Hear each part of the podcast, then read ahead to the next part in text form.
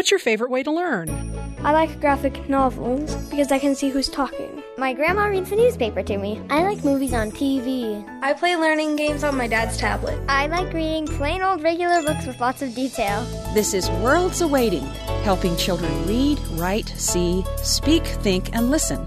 Here's our host, Rachel Wadham. Let's chat today a little bit about listening comprehension. This is a skill, just like reading comprehension, that is an essential part of literacy. When we read, we need to understand the words by processing them through our brains to make meaning from the text. When we listen to oral communication, we do the same thing. We must understand the words and make meaning from them. While many of us may understand the complex processes that go into reading comprehension, we often may not realize the process is just as complex when it comes to listening comprehension. But just think if you were to go to a country where you don't know the language and everyone around you was talking to you, you would have a very low level of listening comprehension because you would not know the words in that language. So, with just a little thought, it is easy to see that listening comprehension is a complex and very essential skill. In fact, you are all engaging in this essential skill right now as you listen to me. But the question is how can we help and support our children to develop their own listening comprehension skills? From the outset, I will say there are some disabilities that impact listening comprehension, and these are not what I am addressing. If you feel your child struggles with listening that may indicate a disability, there is professional help available for support and treatment. However, for children without such challenges, one of the best things that concerned adults can do is to play simple games. Childhood favorites like telephone, where one person says something in someone's ear and then passes it down the line, or others like red light, green light, where children move only when the director says green light, are great ways to start developing listening comprehension. As kids grow, one of the best ways to help them develop listening comprehension is to have them listen to audiobooks or other educational CDs with lots of talking. There are also lots of fine apps out there that adults can track down that are designed to develop listening comprehension. But even with all these great resources, one of the best things you can do to help kids develop listening comprehension is to talk to them. Conversations with concerned adults about things they really care about are some of the best ways to get kids listening. Because here at Rachel's World, we certainly believe that developing literacies is sometimes just about doing simple things like talking to each other. Of all the worlds awaiting our youth, dangerous worlds can pack the biggest wallop. Dangerous settings in fiction abound because they make compelling stories. But just how dangerous should they be? BYU English professor John Ostenson talks to Rachel today on Worlds Awaiting about the popularity of fictional worlds of peril, dystopia, and apocalypse. John specializes in literature for teens and young adults. He's taught junior high and high school English and presently teaches courses in adolescent literature and publishes on the topic. Here's Rachel and John Ostenson. We're here today talking with John about young adult books. It's great. Thank you. It, it's an exciting topic. I'm so glad to be here. One of the things that I think most people, when they look at the world of young adult literature, is they see these trends. Yeah. They see these large groups of publishing and books coming out with this, you know, the same genre of the same style.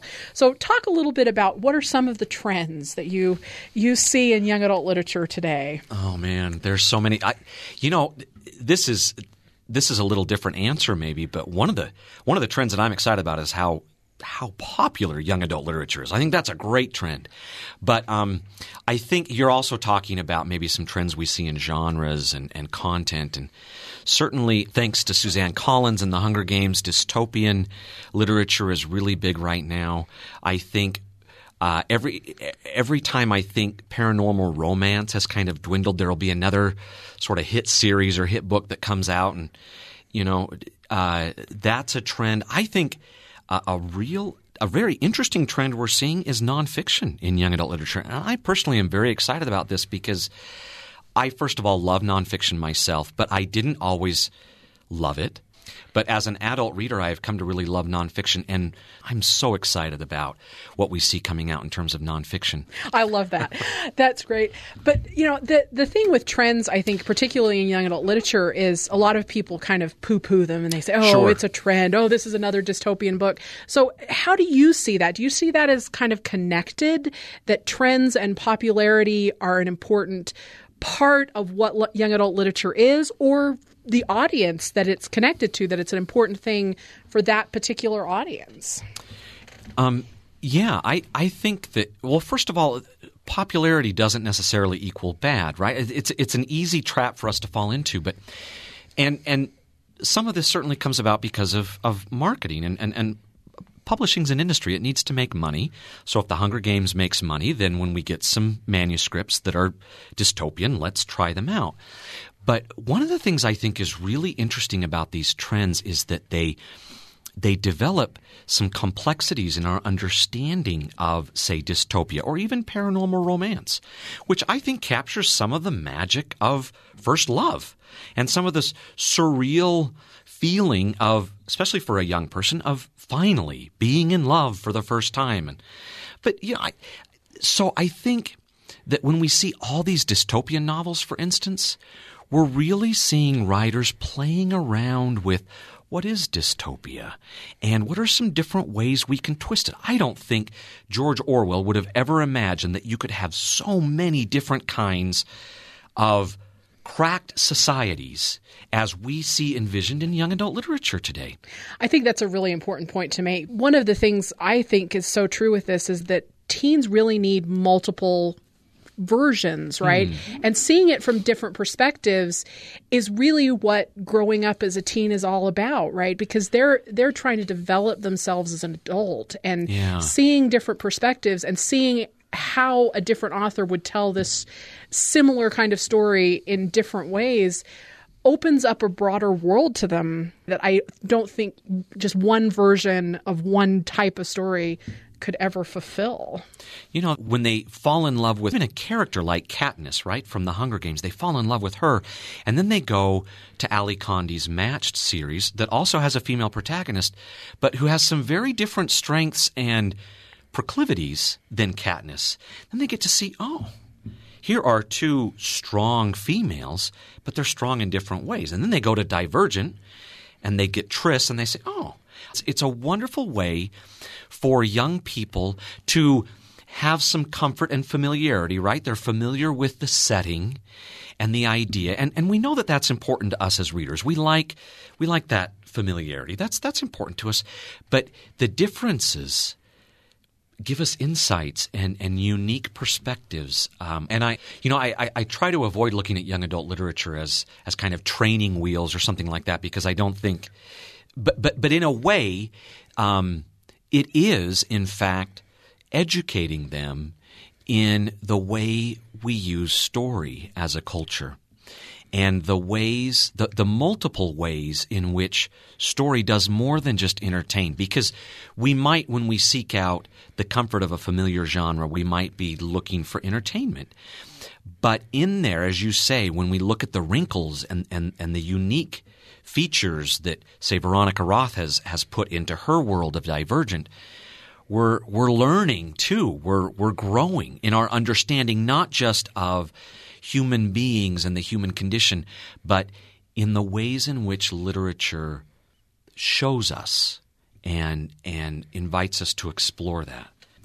Well, and I also think part of it too for me is just this really fundamental sense of the human condition and stories that really connect with that because you mentioned the paranormal romance trend when i look at that i see beauty and the beast Ah, sure. right Yeah. and that that's a story that's been around since the beginning of time essentially you know if you could go that far back.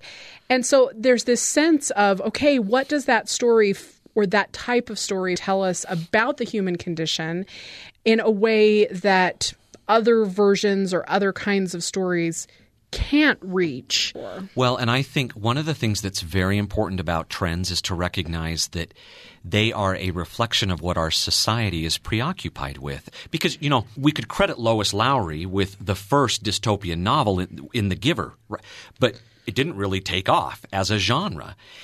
but post 9/11, Hunger Games and Divergent. I mean, all of these series books and, and, and not just the books but the movie adaptations right I, they reflect i think concerns that our society as a whole has about the role of government, the future, uh, what trends do we see today that are worrisome, and we extrapolate them into the future, and oh, this this could become really bad, which is perfectly in line with 1984 and Brave New World and all these more traditional dystopias, right? But but um, I, I don't know that Suzanne Collins would be the hit she she is today in the 90s or the 80s.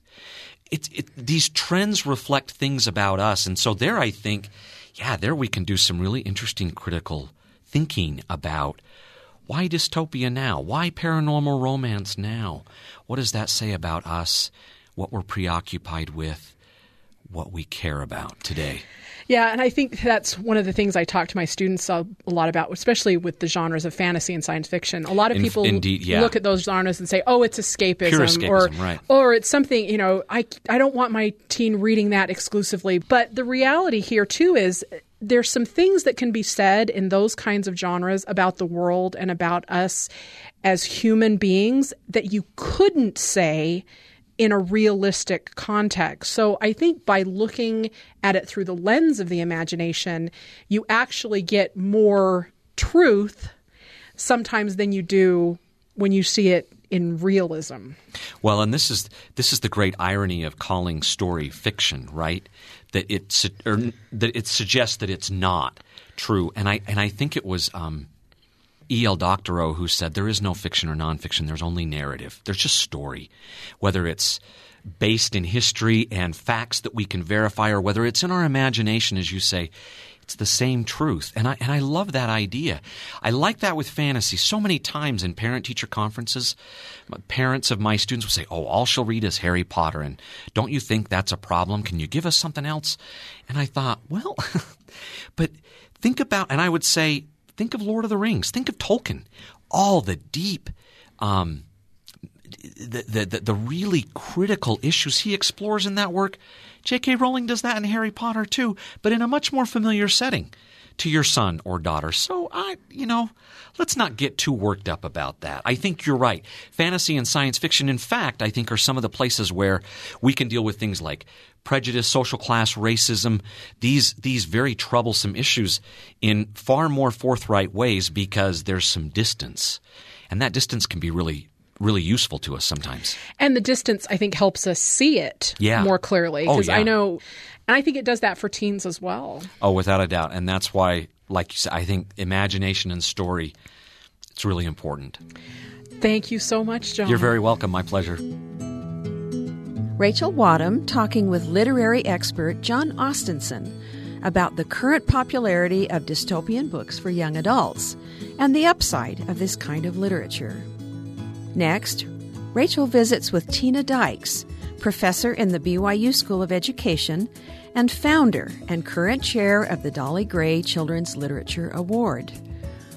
She talks to Rachel about creating this award that began with her desire to encourage better fictional depictions of young characters with disabilities. Dr. Tina Taylor Dyches has worked in the field of education for 30 years as a special educator, professor, and administrator. Her scholarship has resulted in three books about using children's literature that include characters with special needs. Here's Rachel and Tina Dyches. We welcome Tina to the studio today. Welcome. I'm glad to be here. Thanks. I am so excited to talk to you today because I think this is such an important thing and it will open our audience's eyes to a very new thing that they've never heard of. So, this is the Dolly Gray Award. So, tell us a little bit about what the Dolly Gray Award is. Okay, well, the official title is the Dolly Gray Children's Literature Award, and it was started in the year 2000 um, as a result of a meeting between me and Mary Anne Prater, who was at the University of Hawaii at the time, and Sharon Cramer, who was at Buffalo. And we were at a conference in Hawaii. Could it get any better? Perfect. After Marianne had um, given a presentation on learning disabilities in children's literature, I had always been interested in this topic. not always, but ever since my profession. Um, and Sharon Cramer was also interested, and we started talking, saying, you know what? We don't have a lot of great depictions of kids with disabilities in children's literature. Um, could we do something about it? So we got our heads together. We started thinking um, about what we could do, and we said, you know what? We can create an award. And so we went to the Council for Exceptional Children and the Division on Autism and Developmental Disabilities. We gave them a proposal and said, could you sponsor this, basically an international award, an English speaking award? And they said, absolutely, we're all for this. Yay! So that was back in about 1998, 1999. And then in the year 2000, we gave our first award. That is so amazing because I think the wonderful thing about awards and giving book awards is that it helps promote the books, but then it also helps people be aware that there are these great books out here. So, was that the intent of this award is to help promote them and to be help people be more aware of them or were there other intents that you brought into this? Oh, lots of different intents. I mean, one would be that there were more and that they were of better quality and that they would depict reality. So they would have accurate, authentic presentations of disability or any kind of a special need, not just you know the negative things not just the positive but what is realistic for kids when they go to their library and they pick out a book that they read something about a kid with whom they might want to be a friend not about someone that they would fear because they seem so different. So, how do you define that? I mean, authentic, realistic. you kind of mentioned briefly some sure. of the things you're looking at, but but how do you define that? And particularly as people are looking at some of these books, how would they apply some mm. of these criteria that you use for the award to help them pick these quality representations? Sure. We have a lot of different criteria that we look at. Um, and with our panel, with our review panel, we have uh, school teachers, like special education teachers, we have librarians, we have authors and illustrators, we have parents of children with disabilities, we have individuals with disabilities, developmental disabilities themselves. Um, review. So we get a multi um, person perspective of what is quality literature because a special ed teacher wouldn't know high quality literature, but she might know disability really well a librarian might not know disability too well, but would know high quality illustrations and, and literary quality. So we've got a list of different things that we look at. Um, one of the first things we look at is um, the personal portrayal of the character with the disability. Are they accurate? Do they show abilities as well as disabilities? Um, and are those consistent with what we know from research? Um, you know, sometimes authors not so much nowadays, but back in the past, they would depict kids with real severe disabilities having these extraordinary skills that were kind of incongruent with the diagnosis. Um, or lower skills than what you would expect from the diagnosis. So we look at that accuracy. We look are, are they realistic portrayals? Are they fully developed? Sometimes the kid with a special need is only in there to advance other people's growth. So it's it's a sad inclusion uh, as just this foil, you know, where we're using them for a purpose, and, and we want to see that they grow in ways that are developmentally appropriate as well. So that they're they really are more dynamic characters, that they have growth and development, and I think there's the corollary too. So not only is it important that children without disabilities see these depictions, but it's also important for children with disabilities to see these depictions. So, what kind of benefit do children with disabilities derive from seeing these really high quality books that the, the Dolly Gray Award receives. I'll give you an example from just um, this last weekend. I was with a group of children, and we had one. Well, actually, it's a, it's what we call Sibshops. It's an international organization for siblings of kids with special needs, and sometimes we have siblings who come to those Sibshops who maybe on a broader autistic phenotype. So they have some autistic features, for example.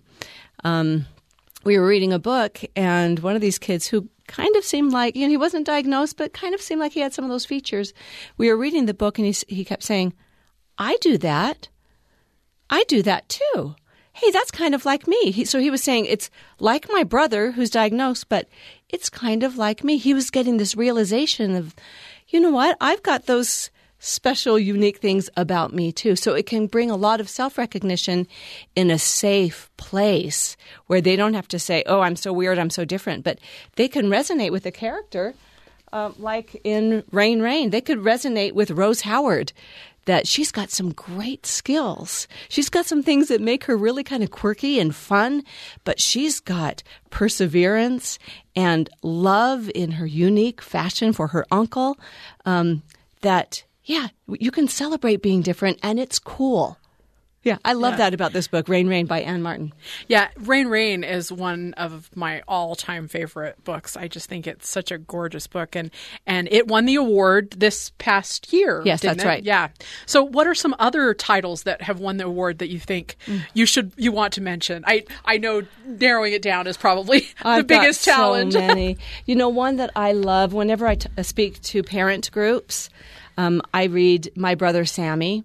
I love the illustrations in this book, um, and I love the message. It starts out with um, a boy. Let me see, remember his name, or maybe he's unnamed, but he's got a brother named Sammy, and Sammy goes to school in a special bus. He doesn't get to go on the regular bus like he does. When they go to the park, he flicks his fingers in front of his eyes. He doesn't play with the other kids. When they play in the sandbox, he twirls the sand and watches the sand drip from his fingers. Um, and he finally realizes, after his brother knocks down his tower, that towers are not just made for building, but they are made for tearing down too. And it's this pivotal point in the book where the brothers perception of his sibling with special needs changes and says, you know what? He does things differently, but that's okay. And he learns to accept him, even though he did not want a, a special brother. It's beautiful. It's it's chiasmic. It's it's. I, I just love this book. Well, and I love that sense, particularly in that book too, that it's not always easy, right, with the sibling relationship. They they don't make it out in that book to be, oh yes, I've always loved my brother, and he's always fabulous, and I I'm so glad he's special. It's like, uh, this is not always like I need it to be, and it, sometimes it's challenging, but I still love him and accept him in the way. So I I think that that really brings back home to that point you were making earlier about there's this balance. It's not about all the good. It's not about all the bad. It's about the, the beautiful humanness that this all is. Absolutely. Any other titles you want to mention oh, as we wind up? You know, one that I liked um, that was a recent award winner was My Brother Charlie by Holly Robinson Peete and her daughter Ryan Elizabeth. Um, what I like about this one, it's the sibling acceptance, but finally we've got characters who are African American. So often we have authors who are writing about upper middle class Caucasian families with intact families. We, we, get that a lot. So this we've got a multicultural depiction. I would love to see more of this so children who come from similar backgrounds can resonate with those characters. And I think that that just really underscores this need that we need books about all people in all situations mm. because that is just one of the ways we connect with the world. And having these beautiful books are are just an important part of that. So, where can people find out more information about the Dolly Gray Award? Is there a website or other things they can look at? There is. Um, it's dollygrayaward.com, so it's really easy to find. And we've got a list of all of the award winning books, and soon we'll have a list of all the books that we've ever considered, our review panel. Um, and then all books are available for checkout through our special collection at the Harold B. Lee Library at Brigham Young University. Yes, that is one of the things we've been honored to do is have have that collection here. And and I also think particularly if you're not here close, if you see some of these books on your list and you don't have them available in your local library, talk to your librarians, talk to your school librarians or your public librarians and say, "Hey, you know, we would really like to have some more of these books in our in our local collections." And uh, make them aware that these are things, particularly if you have a, a child with disabilities, that you want to see more of those depictions. Speak up and let the librarians know that this is a great way that they can find high quality depictions of kids with disabilities. So, thank you so much for visiting with us today, Tina. We appreciate it. Thank you. Dr. Tina Dyches talking about the Dolly Gray Literature Award which recognizes high quality children's books that portray characters with developmental disabilities. We finish up the show today with three authors Wendelin Van Draanen, Brianna Shields, and Anne M. Martin, who offer some guidance for youth and adults who want to enter the world of writing. If you had a child that came to you and said, I want to be a writer like you someday, what, what would be the tip that you would give them? I would I would say don't shortcut the reading. Read, read, read. Read across all genres. Read everything you can get your hands on. Read voraciously. And also, if you want to be a writer, you should read about writing. You should apply what your teachers help you with, you know, try to help you with in school. But you should you should also actively write. You shouldn't just think about it. You shouldn't just worry so much about whether you're, you're good at it or not. You should write in massive volume because the way you get better at anything is by practicing it. And so I I went to the School of Hard Knocks of Writing um, because my background is in in the sciences, and it wasn't until this horrible event happened in my life that I started writing. And so when I decided I wanted to write a novel, I didn't know anything about it. And so across 10 years of rejection, I wrote books that just I got rejected. But I kept writing and the volume eventually turned me into a good writer and also reading about what goes into the structure of a novel. So it's not it's for me it wasn't something that happened overnight. I, I know that some people find success early, but I think it made me stronger. I, I think it made me work harder, and um, it, it, taking as as long as it did for me to to get my first book deal, I think was good in the long run. Although I couldn't see that at the time, was good in the long run. So, in short, sorry that was a really long answer, but in short, um, read a lot, and then work at your your craft. Just keep working at it. So my main tip would be to read at least twice as much as you write and read in all kinds of genres and read widely and then try to figure out if you love a book why you love it. And if you don't love a book what it is that's not working for you. And i think that more than anything else will help you be a good writer one is just to become um, a very eclectic reader to read all kinds of things to become familiar with fiction, nonfiction, poetry, journalism, fantasy. It's all helpful, and also to to try to discern if there are styles that you don't like or um, writing that you don't like, and to try to figure out why. And the other thing is to keep a journal. You don't have to write in it every day. And it's not so much for practice writing as it is for a source of story ideas. So many kids uh, ask me in their letters or when they meet me, how do you know what to write about? Um, where do you get your ideas from? And your own journal, the things that have happened to you, um, those are the best story starters. That is an amazing tip. Thank you so much three authors Wendelin Van Draanen, Brianna Shields, and Anne M. Martin. We hope some of what they said will spark some new ideas for your own use as a teacher, parent, writer, or mentor. Thanks for listening to Worlds Awaiting. Tune in Saturdays at 1:30 p.m. Eastern on BYU Radio, Sirius XM channel 143, on the TuneIn app, and at byuradio.org.